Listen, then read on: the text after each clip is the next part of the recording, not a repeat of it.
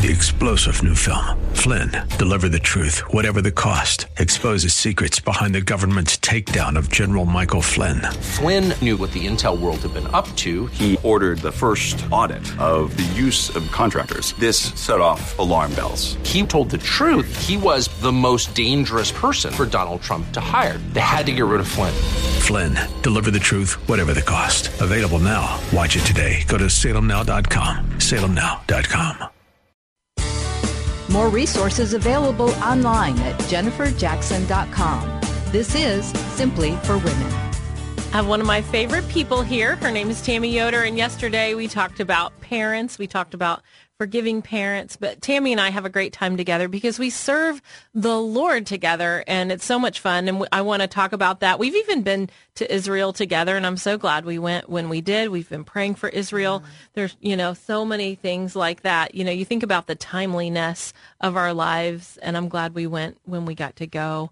What about that still small voice? We were talking about that. You know, when God like prompts you to do something, you know? Yeah, and, and and it happens all the time. But sometimes you, like I said, you're just like thinks it's just in my head, or it's just mm-hmm. my lack of confidence, or whatever it may be. And and sometimes He's just prompting you to to do something, or kind of telling you what you need to listen to. Mm-hmm. And uh, it's it's and I'm I'm constantly working on trying to really listen to that and to obey um, and realize that it's just not in my head that you know he mm-hmm. is talking to me in many ways. I think some people probably expect him to speak out loud. I had the one time when um, when I was um, trying to decide whether or not to take a job and move out of state, mm, and I remember was, this time. Yeah, it was tough, and um, I remember praying to God. I'm like, you know, God, just write it on the mirror. that was my prayer. Yeah, you know, write it. Tell me what I should do. Should I stay or should I go? Excuse me. And my um, the day before I was going to go into work and say, yeah, I'm going to move. I'll take the job. Um, my son came over that night and he goes, oh, you're going to be a grandma. And I'm like, um, that wasn't exactly writing on the mirror, but I know that was you telling me. I'm not going anywhere. and that's not a little inside voice, but he did answer my prayer. And so just kind of be open to whatever yes. God may bring your way. So, and just asking him, right? Like, doesn't God, isn't God like in heaven going, Can I please be included in that decision? Like, I can see everything. And yeah. if you would just let me be included, I would appreciate it. Exactly. you know, that's what I think he's probably. Yeah, he just wait. Sometimes he's just waiting for you to ask. Mm-hmm. Yeah, he, mm-hmm. that's all he wants you to do. Just ask. Oh yes. Oh, and and the other thing we talked about uh, on our previous show, we talked about your parents, and we talked about parents in general, and and dying to the dream or forgiving our parents mm-hmm. for ways that they're not involved. And I think that's so important. What here's my question. So if if you missed that, you want to go back and listen to that by Tami because we really talked about how I mean it's hard. It's hard to forgive your parents when they don't meet expectations. Mm-hmm. But how do we help our kids, our grandkids, our adult kids to see our parents in what light once we have done our homework we have forgiven our parents. We are honoring them. We are walking with them, but they maybe they're still not meeting expectations. What do you do? Eh, with our, you with your own parents yeah. or with your not... own kids? Like, what do you say to your kids and to your grandkids? You know, they see it. You can't cover. Yeah, you try to. I always try to be encouraging to him in a positive way, despite some of my, you know, hurt from the past with my son Tyler and uh, try to encourage him to always be the bigger person.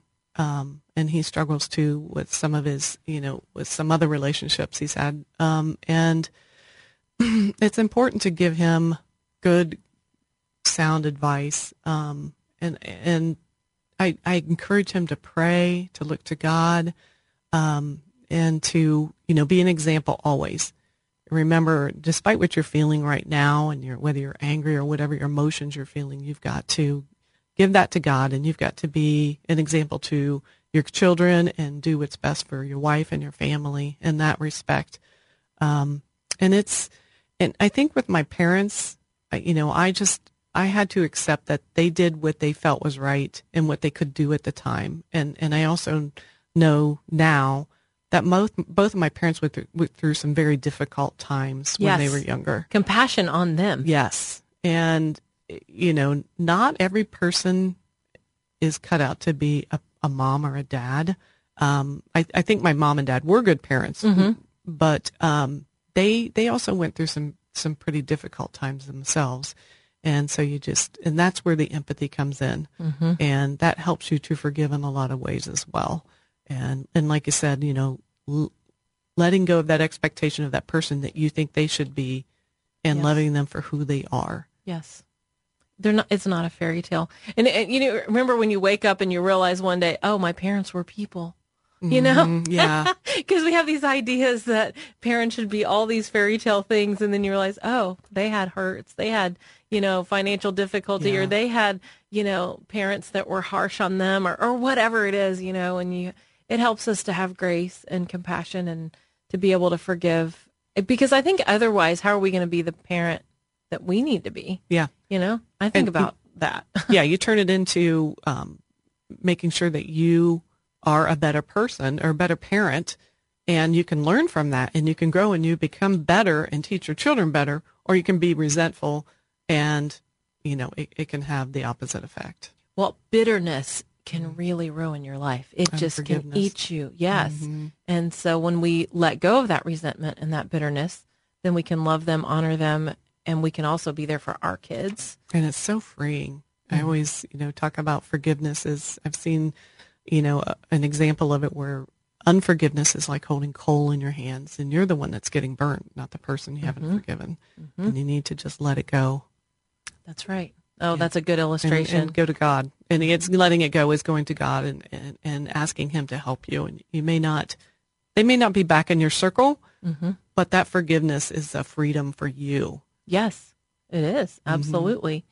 You know, I, I think about your family. You have the Yoder name, and I was asking you, and you said you had a, a Mennonite grandfather who worked really hard. I don't know if I said that right, but no, it's awesome. I think, you know, we have heritages from our family that maybe we don't even fully appreciate because we didn't get to know them that well or we didn't get to interact with them for very long and then they were gone.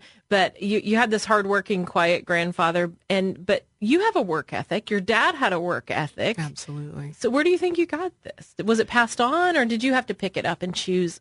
I mean, I think work ethic today is something we want to talk about because uh, it's a big issue. It is, Yeah. is, and it's been a big topic lately too with people I've talked to.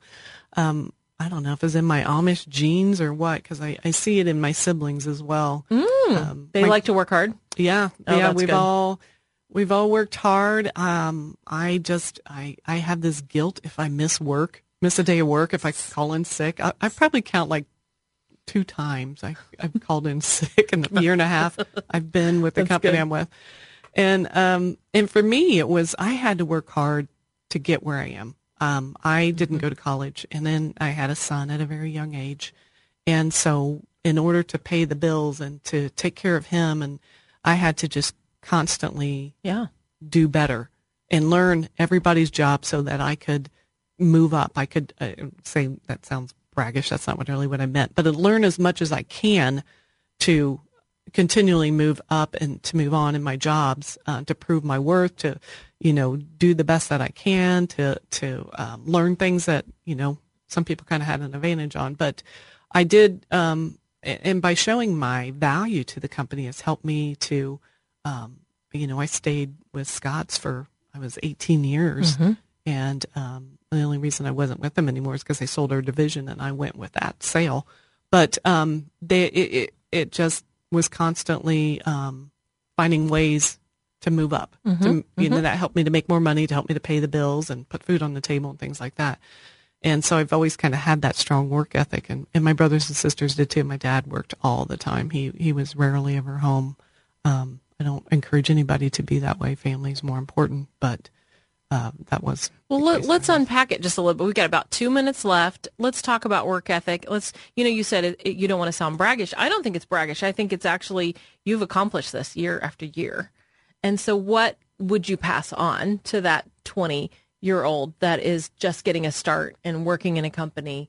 What what would be the advice for them?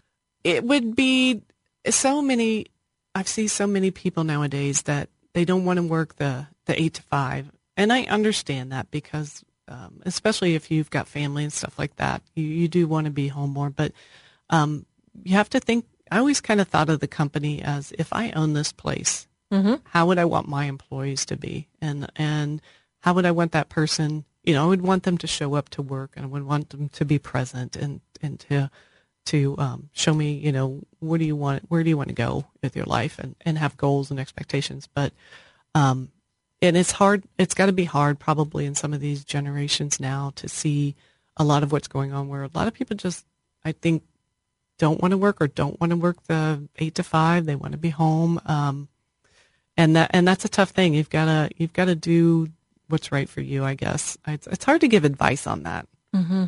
You know, I think there's value in working hard. absolutely. And and yet I know that we need the the balance. We do we can't work hard at the expense of our relationship with God or spending time with the people that we love.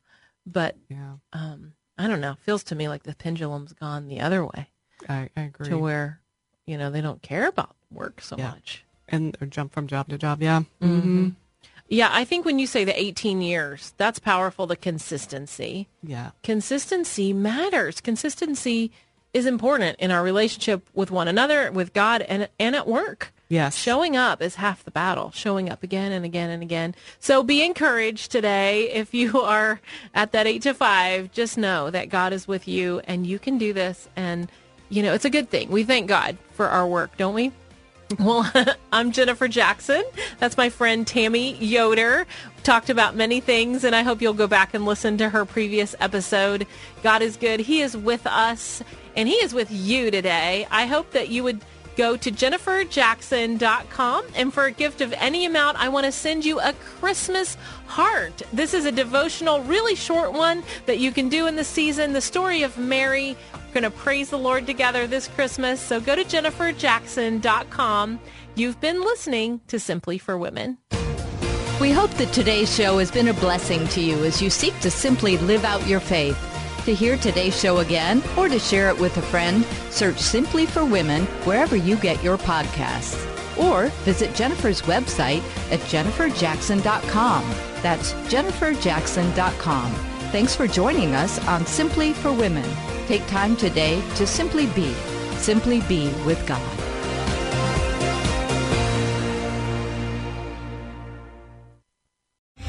Three star general Michael J. Flynn, head of the Pentagon Intelligence Agency, knew all the government's dirty secrets. He was one of the most respected generals in the military. Flynn knew what the intel world had been up to. He understood its funding. He ordered the first audit of the use of contractors. This set off alarm bells. The explosive new documentary, Flynn, Deliver the Truth, Whatever the Cost, and covers the facts behind this scandal. Flynn told the truth. He was the most dangerous person for Donald Trump to hire. I find out the worst enemy that I'm going to face in my life is right here in America. They took my assessment and they wanted me to change it. And I was like, I'm not changing it. They had to get rid of Flynn. With in depth interviews, archival footage, and never before seen personal records of the man behind the headlines. I just felt like I was drowning. Flynn, Deliver the Truth, Whatever the Cost. Available now. Watch it today. Go to salemnow.com. Salemnow.com.